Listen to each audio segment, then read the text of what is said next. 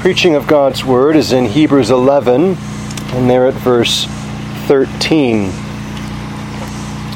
Comes to us in the midst of this chapter, which is showing us various instances of faith. So, already to this point, we've heard of Abel and Enoch and Noah and Abraham and Sarah. And notice now our passage these all died in faith, not having received the promises, but having seen them afar off, and were persuaded of them, and embraced them, and confessed that they were strangers and pilgrims on the earth. As we consider all who are in this chapter, not only up to this point, but following after, they have this common reality. They were men and women of faith. Uh, what's needed, of course, is for us to realize that faith is not only that faith unto justification, saving faith includes that. Saving faith takes hold of Christ offered to them. But saving faith also has respect to all the counsel of God, promises and commandments. And it is, as it were, sometimes referred to as spiritual sight so you can see reference here. They saw the promises afar off. The temporal promises regarding Israel, as you see with reference to Jacob and Joseph, but also the spiritual promises that are there held forth as well. The text itself contains an observation of these earlier believers, namely that they died. And this is important for a number of reasons not least of which is to indicate so clearly and tangibly that they didn't receive the promises held forth to them. This doesn't mean that they weren't believers, it doesn't mean they weren't saved. What it means is, for instance, Abraham, as one example among many, was promised this land of inheritance. Well, he never received the express enjoyment of all of that land in this life, but he saw it afar off and he em- embraced it and trusted that God would be faithful to provide, as he had, this land of inheritance to his seed. And as elsewhere displayed, this is but a pointing to the grand inheritance of all things for those who descend in faith from Abraham to inherit the world and all that it contains. And so they died in faith, to testimony of the great gift God gave them.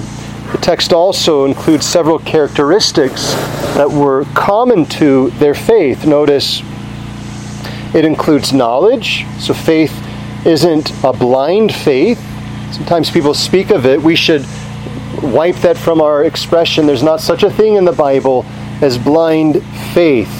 Faith is full of knowledge, faith is full of understanding.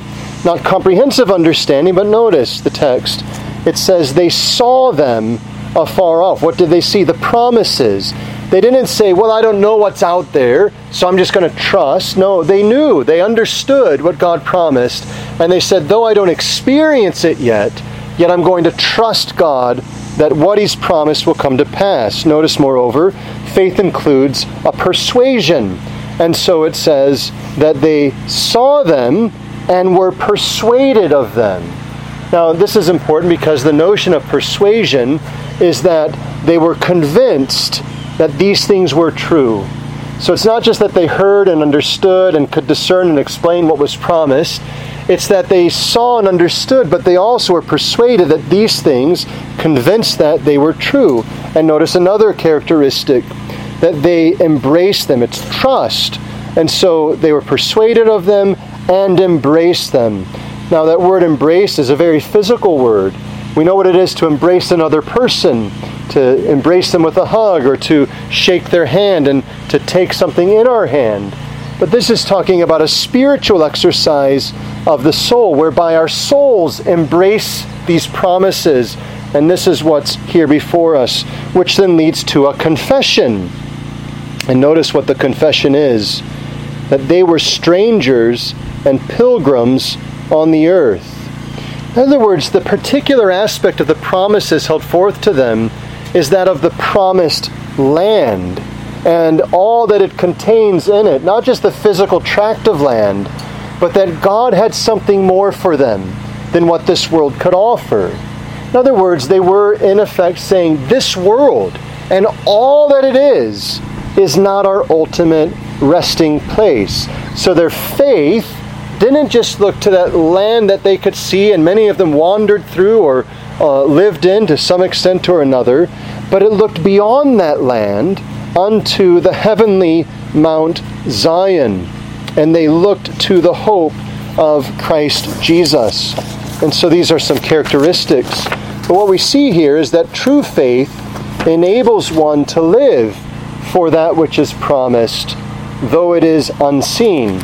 They're able to live for the unseen world, persuaded that God is faithful who has promised. And brethren, this, of course, is full of instruction and guidance to us today, because we can look all over the place and see things that are impressive. We can go to various neighborhoods not far from here and look at houses and land and say, that would be something I would want. And people make plans and say, you know, I'm going to make it so that this place would be my dream house. We're not saying there's anything wrong with planning or, you know, being purposed in what we're establishing as our home and other things of that sort, apart from noting that the believer does not set their soul's hope upon those things. The believer is not looking upon this land or that house or this inheritance in this world as if that's what I'm living for. Notice, among other examples, you have this sort of thing expressed when it is that um, Abraham, verse 8, by faith, when he was called to go out into a place which he should after which he should after receive for an inheritance, obeyed, and he went out not knowing whither he went. He went not knowing where he was going, but he was trusting God, and he was relying upon him who would indeed provide for him all things. And what was it? Verse 10 He looked for a city which hath foundations, whose builder and maker is God. He wasn't looking, Abraham was never looking for this tract of land which would then be his. That was but a testimony, in some sense, a down payment for the grand inheritance that is the common inheritance of all believers, that we should inherit heaven and earth. And so they're wanting to be buried there was but one tangible expression of saying, This promise is what I embrace by faith.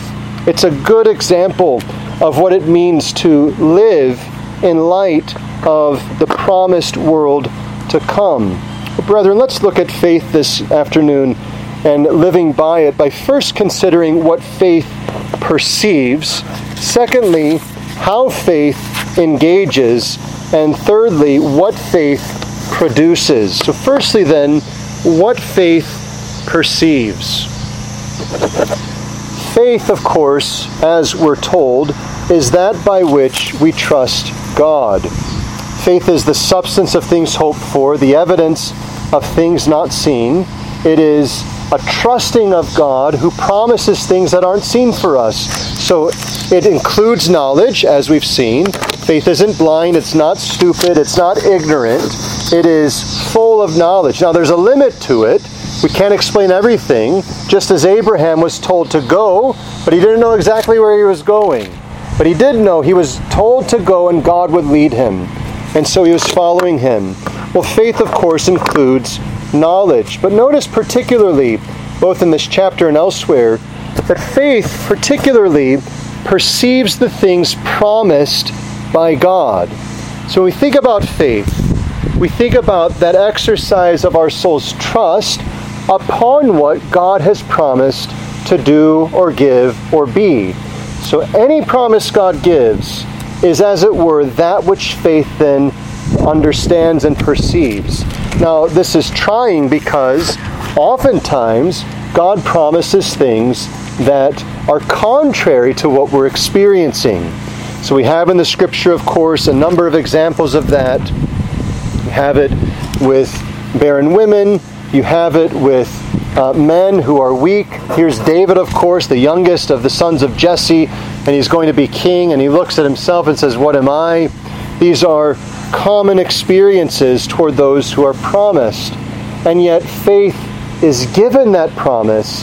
And basically, what's being tested is this Do you trust more what is seen and what makes sense to you, or do you trust him who is unseen and who is making promise to you?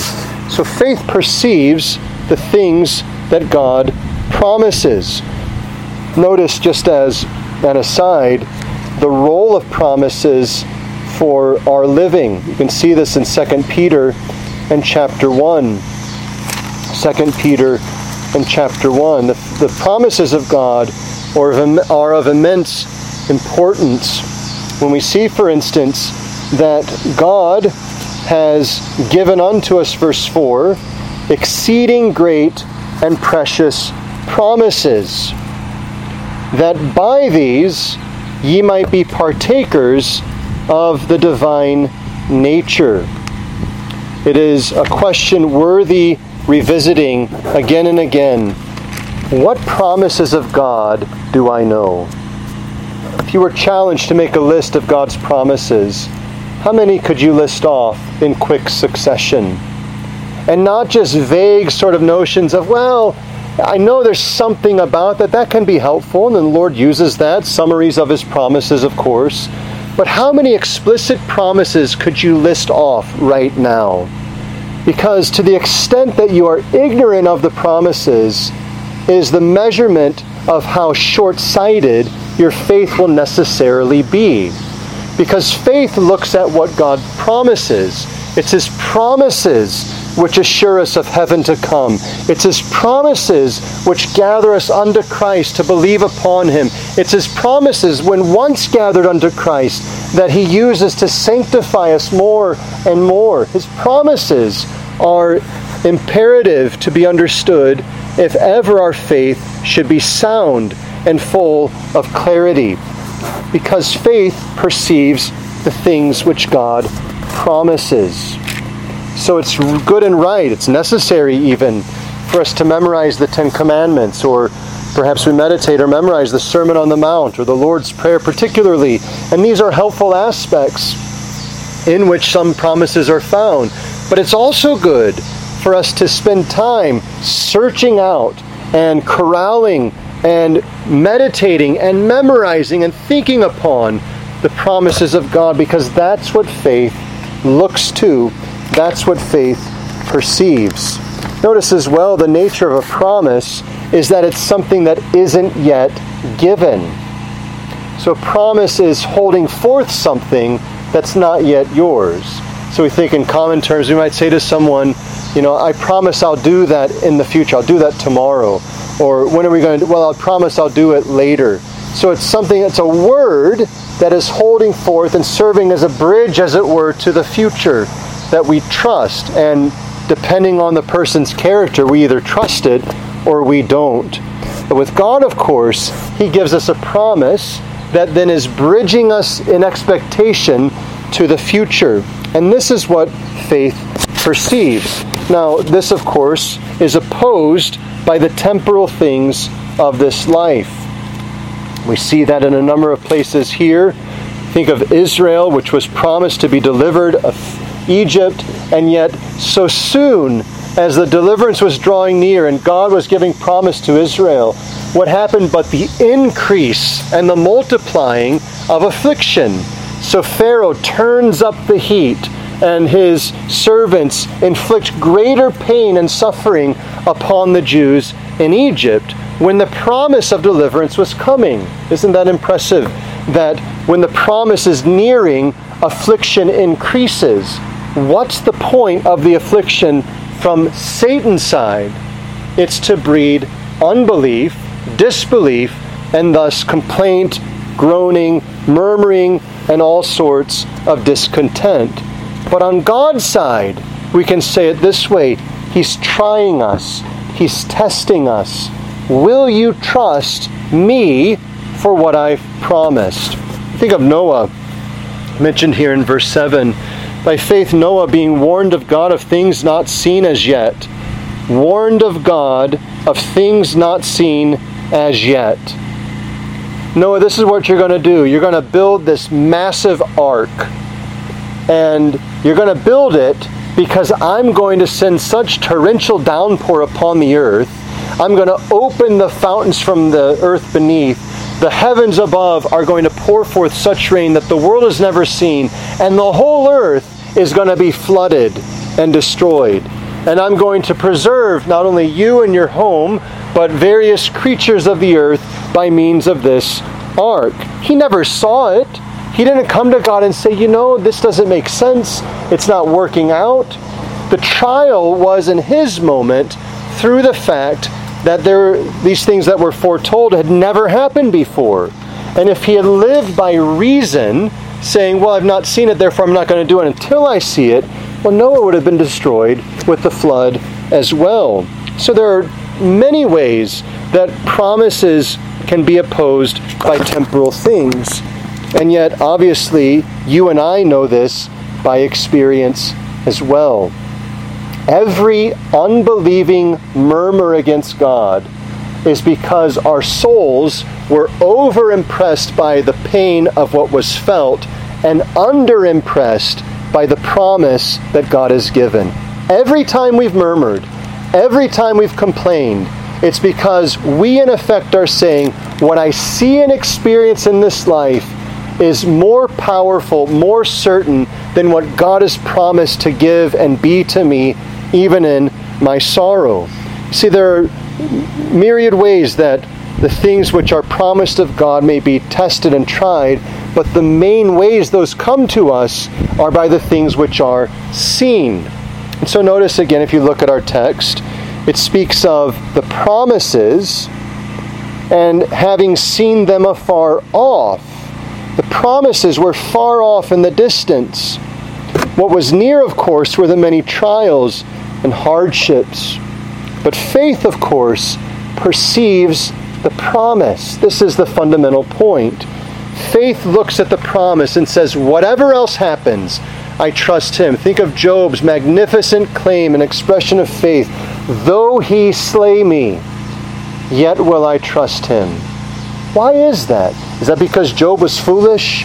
Is that because Job was just, you know, throwing off all caution? No. It's because he knew that God has promised good to those who trust him. And so even if it were God who were coming against me with a sword withdrawn, yet I would be willing to be slain by him because I know he is faithful and good. Or think, for instance, of Abram, Abraham, when he's given a child of promise. And this child of promise is the seed through which the descendant should come that delivers Israel. And now God tells him, Kill him, sacrifice him, offer him up unto me. And what did Abraham do? He brought his son to be offered unto the Lord, trusting that God would either provide a substitute or that God would raise up Isaac from the dead. Why would he have that trust? But because, in spite of what he was seeing and the current circumstances of his experience, he knew what God had promised is true and faithful. Faith perceives the promise of God. You can perhaps switch uh, the analogy. Faith hears the promise of God. So, right now we have the sound in the background. It's easy for us to be distracted by that kind of thing and say, well, how are we going to focus? And yet, with acute discipline, we can uh, make ourselves uh, pay attention to certain things. Well, in many ways, the afflictions of the life are like the volume of distraction being turned up. But it doesn't just have to be affliction. It can be the pleasures of life. Turn up the volume. So notice, for instance, in verse 24, Moses refused to be called the son of Pharaoh's daughter. That wasn't because there was any affliction in that. It's because there was massive pleasure in that. And yet, to have been called the son of Pharaoh's daughter would have meant that he forsook the covenant people of God and the promises that were held forth there. So here's the point it's not just our afflictions that oppose the promise of God, it's also our pleasures which oppose the promise of God. Anything that is competing with our attention from the promises of God stands as an opponent to our enjoyment of their those promises. And so faith perceives the promise. The volume gets turned up through pain, and yet the ear tunes into the promise that's quiet. The volume get turns, gets turned up through pleasure. Look at the money, look at the popularity, look at the uh, uh, enjoyment, and yet the ear of faith tunes into the voice of God and His promises. Uh, brethren, of course, before we pass on to how faith so engages, this is of great use to us today because we're often going back and forth between seasons of great pleasure in this world and seasons of great pain. And sometimes we might hover in one of those areas more than the other, but both of those we have to see are actually opponents to our faith trusting in God. Now, let's not overstate this. It's not that the good things of God, the pleasure, shouldn't be received with gratitude, but that's the point. They should be received from God with gratitude. You see, when faith is receiving pleasant things in this life, faith is still keeping its eye on the Lord. And likewise, when affliction comes to us, it's not that we deny it and say it's not bad, it's not difficult. No. We are driven to God in the affliction to say, I need you. Faith, whether with pain or with pleasure, is driven to the promise of God. So if we're going to overcome the world, here's the point. We need to know the promises and by God's grace be driven to those promises, both in seasons of prosperity and in seasons of pain. Well, secondly, how is it that faith so engages? So it perceives the promise of God, promises of God how is it that it engages with those promises? Well, simply put, it trusts those promises. Notice the language again. There is the embrace of them. To embrace something, in some sense, is so to close the gap between two things that the difference is nearly impossible to make. So, in other words, when uh, uh, brother and sister come, not having seen one another, and they give one another a hug, there's no space between them. They've closed the gap and they're embraced with one another. And when a mother or father or their children have been out for a while, they come and they embrace their children. They're bringing them close to them. Well, that's an analogy of what's going on spiritually with faith. The promise which is far off is being drawn near and trusted in as to say, This is what I'm living by. This is the message that is guiding me this moment. So, for instance, think of this just as one example. The promise of the last day has several things intervening between now and it. There's, at the very least, the conversion of the Jews in large measure and the overthrow of the Roman Antichrist. Those two things must take place before Christ returns. Now, that could happen very quickly, but if it doesn't happen for another hundred years, we're distant from that. And yet, here's the point what does faith do? It does say, well, it's far off, so we'll just sort of live as if it's not that close and important. No, faith, as it were, reaches and extends its hand through time to lay hold of that promise and live in light of the last day now. We're living in light of the promise now. So, one great antidote to temptation, as Christ will say, and we'll see this in Luke 21, that we're to watch and pray. We're now to be watching. We're now to be praying, not in the dispensational way of thinking, well, maybe it's happening today or so on. We're not dispensing with those things which God's Word has given as things that must take place first, but we are, as it were, taking the light of the last day and bringing it near to us to live now in light of it. Or, for instance, we take now that distant time when Christ will stand and look us in the eye. Can you imagine that for a moment? That there's a day coming when your eyes will look eye to eye with Christ. And He's either going to say to you, Well done, thou good and faithful servant, or He's going to say to you, Depart from me, for I never knew you. Both of those messages are messages that should challenge us today because that's perhaps years down the road and yet it's going to be our real experience. I have no doubt, but that you'll remember this sermon on that day. That day will come when you look at Christ and hear from Christ either, well done, or depart. Now, one benefit of faith is it doesn't say, well, that's so far down the road that I, you know, what's the purpose of thinking about that? No, faith reaches through because the promise is near and brings it near to us and lives in light of that now. And think of what a great help that is against temptation. Because temptation says, live for your pleasure now. And oh, isn't that close? You know, I'm in my youth, I'm in this time of carefree, I'm young adult, and I've got all this life ahead of me, so I'll live as I want. And if ever I'm going to live for, you know, passing pleasures, now is the time. But faith for a young person brings that near and says, why would I be such a fool?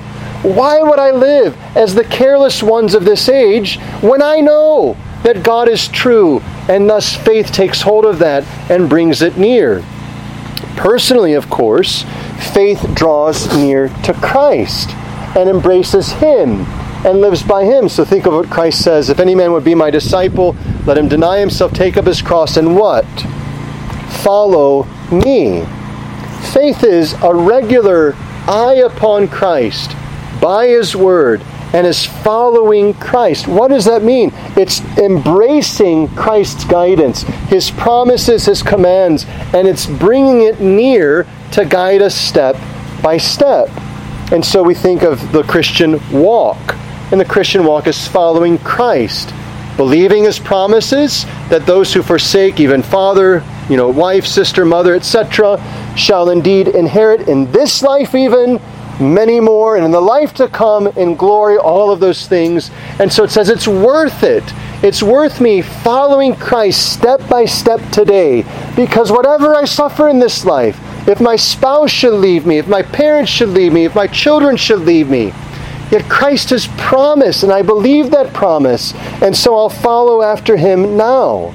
See, faith is engaging with trust. Notice a similar expression in Romans in chapter 8, Romans chapter 8, and at verse 24. Someone says, Well, look what you get for following Christ. You get pain and heartache and misery you lose out on riches and pleasure and so on. And first we say, well, that may not be the case, but even if that is the case, here's our answer. Verse 24 of Romans 8 We are saved by hope, but hope that is seen is not hope. For what a man seeth, why doth he yet hope for?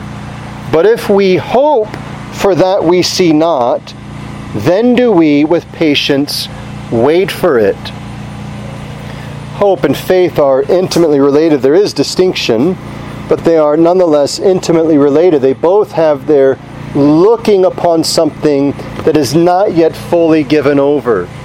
And so the world ridicules Christians in many seasons and says, Look what you're doing. You're not getting anything for it. Your life's not improving. Your finances are improving. Your health's not improving. Your relationships are breaking apart. All sorts of things are falling apart. What's the point? Well, we pause and say, well, maybe I need to assess myself and examine am I following the Lord? But if I am following the Lord, here's my answer I'm not living for this life. My orientation is not for my bank account, it's not even for my health, it's not even for my family.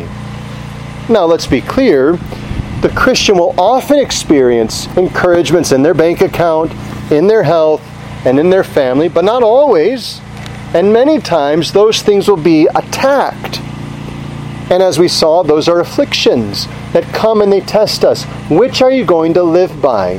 Are you going to live by what's seen, or are you going to live by what's not seen? Well, again, it goes back to the promise. What does the promise hold forth? And what hope does, related to faith, is that it holds out expectation for what's coming. So there's the mockery that comes up in many generations and says, Where is the sign of his coming? Since the creation of the world, the world continues as it has since the first. And notice Peter says, Listen, of this they're willingly ignorant because they ignore the flood, they ignore Noah, they ignore all those things. But they're also ignorant of this. Faithful is God who's promised. Christ has already proved that he is true and faithful. And so if he said, I'm going to come back, though there are years that pass through, though there are seasons where the world casts off religion, casts off Christ, yet don't worry, I'm coming back. The Christian says, Hey, I don't see it yet. And I can go to graveyards and I can see tombstones where there are names of Christians who died in the 1800s, 1700s, and earlier, and their bones have rotted. I see that. But I know this that God whose promise is faithful, and Christ who died and rose again is going to come again. What's the point? Again, faith engages by trusting. It trusts God. Now, if that's the case, we have to ask this question Is God worthy of your trust? That's rarely the explicit question in your doubt and trial, but it's often what's behind your doubts in your trial. Is God worthy of your trust when you're looking at a great illness, or you're looking at the breakdown of a relationship, or you're looking at the death of a loved one, or you're looking at um, matters facing the church that are painful and arduous? Is God worthy of your trust? Well, this is one of the most simple questions to answer because we can step back and say, well, what do we know of God? We know that He's all powerful, so there's nothing that can keep Him from fulfilling His will. We know that He's true and there's no lie in Him. There's not even a shadow of variation, variance turning in Him. He can't lie, He can't deceive, so He's worthy of our trust in what He's promised is true. So He's both the one who tells truth promises truth and is able to perform what he promises. So with that simple, you know, consideration, we're able to say of course God is worthy of our faith. But then it gets challenged further. Why is it then that he doesn't give unto you everything right now? Well, you see, that question actually ignores something. God never promised that he would give us all those good things right now. In fact, his word is, as it were, gone out of the way to say, you'll encounter grief in this life. So it's Christ who says, if you're going to be my disciple, consider and count the cost. He doesn't say, hey, come on board, we'll just sort of figure this out as it goes on. He doesn't say, if you follow me, everything's going to be easy. He's saying, listen, for, for my sake, you're going to be hated of men. For my sake, people are going to turn against you. For my sake, people are going to call you names that are uh, inappropriate. They're going to be opposed to you. For my sake, I'm going to separate households. For my sake, I'm going to separate friendships. These things will happen. None of that should be a surprise because fundamentally what's happening is in our following after Christ, we're following Him whom the world in its unbelief despises. And so when that trial comes and we say, well, why isn't easy? Why isn't it easy? We should start with where did God promise that it would be easy in that way? He tells us that there is a narrow way, a straight way, and few there are that find it. He tells us that there are many afflictions for the godly he tells us all of those things. But what he also tells us is that the sufferings of this life are not able to be compared with the glory that is to come. If you want the perfect example, notice our Lord Jesus Christ himself in the book of Hebrews. What is it that Christ endured? Notice Though for us Christ is the object of faith unto our salvation, Christ was also in his incarnation a man of faith. He was one who indeed continued and suffered much. We see, for instance, in verse 15 of Hebrews 4, we have not an high priest which cannot be touched with the feeling of our infirmities but was in all points tempted as we are, yet without sin. So Christ endured every type of trial, heartache, pain, and sorrow. He endured. And then we're told more in Hebrews chapter 12. Notice in verse 2, we look unto Jesus, the author and finisher of our faith, who for the joy that was set before him endured the cross, despising the shame, and is set down at the right hand of the throne of God. What's the point? Our King endured grief, and yet he did so by faith. He was given a promise. This is open for us in John 17. The Father promises the Son a people that should be redeemed and saved and so on. Promises glory in his incarnate state and all of these things, and yet there's suffering that must be endured. And he does so, feeling the fullness of the pain, not denying the pain, and yet despising the shame of the cross, did so because of the joy that was set before him. What's the point? He saw the promise afar off. He embraced it and brought it near, which then enabled him to endure the suffering of the trial. This is what faith does it embraces by faith, trusting, and this then en- enables us to endure the temporal challenges. Notice in Hebrews 11 and verse 25 again, Moses chose. There was a conscious deliberation and then a choice. He chose to suffer affliction with the people of God rather than to enjoy the pleasures of sin for a season. Why did he do that? It wasn't because he liked pain.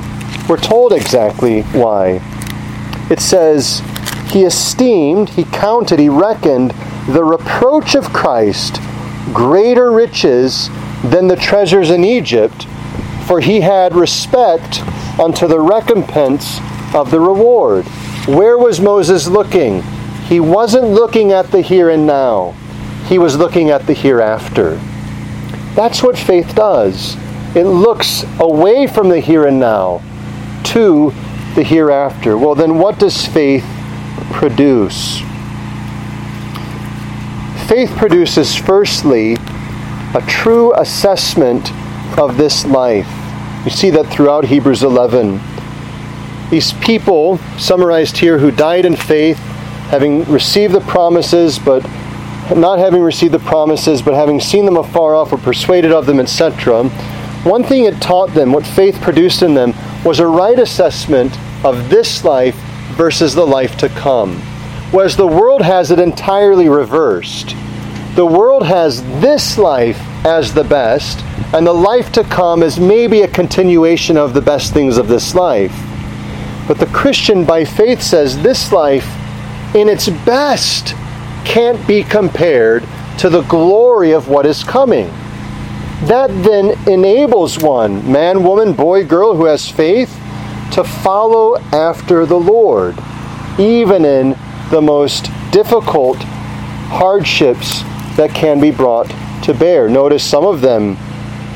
Verse 34 some quench the fire the violence of fire etc but notice as well it says that others verse 36 had trial of mockings and scourgings bonds and imprisonment stones sawn asunder were tempted slain with the sword etc why would they do that it's because they had a right assessment of this world what are some ways that that's challenged today well, if you're one who's prone to prioritizing human relationships, good human relationships, marriage, children, family, friends, etc., if you make those the measure of God's goodness, well, then when they would compromise or lead you to compromise, you'll be willing to cast off the Lord's word at that moment.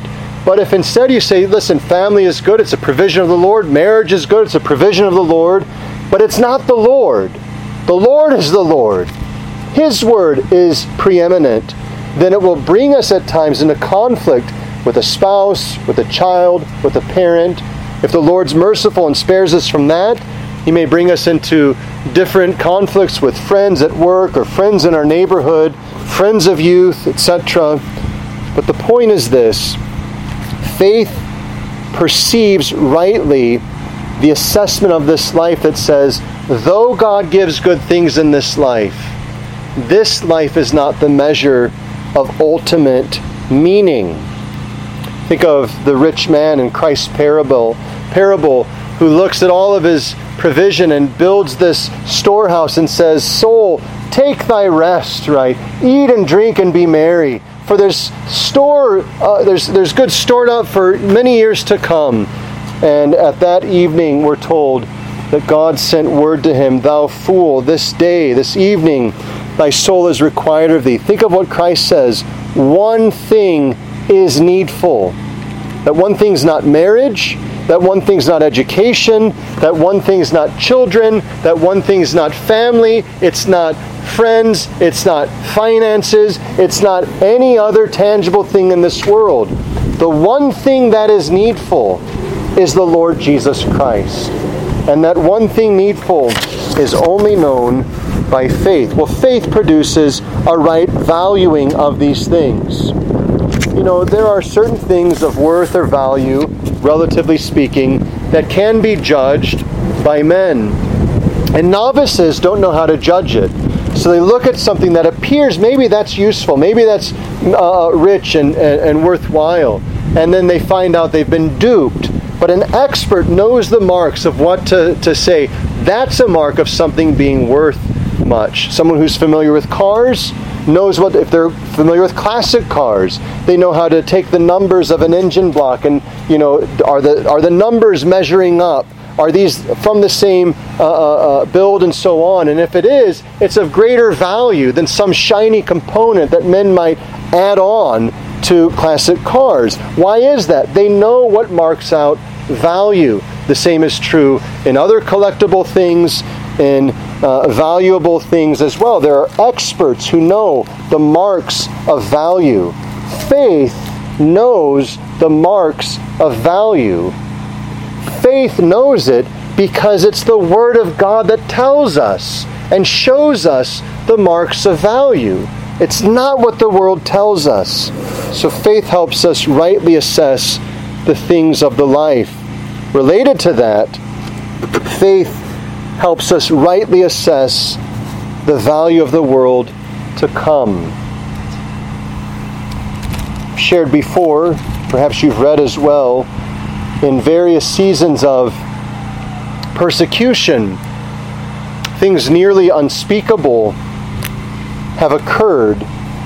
If you read, for instance, The Voice of the Martyrs, the author of that work, who himself suffered, will say that even the most harrowing and moving of his stories is far less than the stories he could share. And that even in his later years, Richard Wurmbrand was haunted by nightmares in recalling what he witnessed happen to Christians in persecuted days. Well, this is true in any season of persecution. And yet, what's astounding is he so clearly testifies, both of himself and other Christians, that they were glad to suffer for Christ because they perceived the world to come of far greater value than anything they could gain by relenting and compromising his word. One most notable story is, of course, that where a father and son are imprisoned for Christ and the father is witness to his sons being beaten by the guards. And the guard looking the father in the eye and saying, You can cause this to stop. If you recant and say that Christ is not your Savior and so on, then your son will not be beaten. Now, who among us can actually imagine that scene? Our son being pummeled by the hands of wicked men, and in our ability to relent and recant, our son's life would be spared. And yet it's the son who says to the father, "Oh father, do you do not dare to recant Christ, for I would rather die than to live and know my father rejected Christ." There's faith. The son had faith. Christ is sufficient. Christ is preeminent. Christ is all. Even the son would rather endure beating than to know that his father had rejected Christ. Because he had faith that perceived the value of the world to come. You look at the early Christian martyrs whose blood was spilled on the grounds of all manner of colosseums and so on.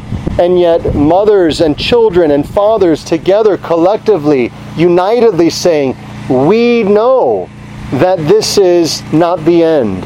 And though our bodies are ravaged by the beasts, yet our very bodies will be raised up in glory. Two English martyrs under the wicked reign of Queen Mary were being brought to the stake, and there was the testimony of one to the other Play the man, for we shall inherit a more glorious resurrection because of the flames that will be brought against our body. What were they eyeing? They were eyeing the resurrection. They had their faith set upon the world to come. Brethren, as we close, here's the point. Our world surrounds us with the world itself as the primary focus. The world is always parading itself, even in Christian circles. And so the world becomes the measure of our great desire. You know, you want better relationships, you want more finances, you want more cars, you want a vacation house, you want this, that, and the other. And you can have it. And yet, so often, there is little spoken of regarding the life to come. And so, who's the foolish one? The one who, you know, gives all to Christ their time, their service, their labor, or who is quite wise and uh, uh, uh, thoughtful in all of their ways and laying up store for themselves in all manner of ways. You see, what's the point? The point is in this life, brothers and sisters, we're to live with our eye on the things to come. Yes, wisely, stewarding what God gives us, but stewarding it for God. All that we have is to be stewarded for God. Well, if we do that, we won't have our roots sinking here.